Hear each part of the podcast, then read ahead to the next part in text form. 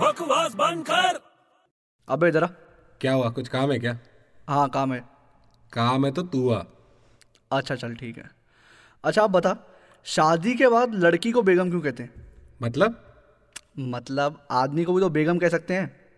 हाँ यार सही है ऐसा क्यों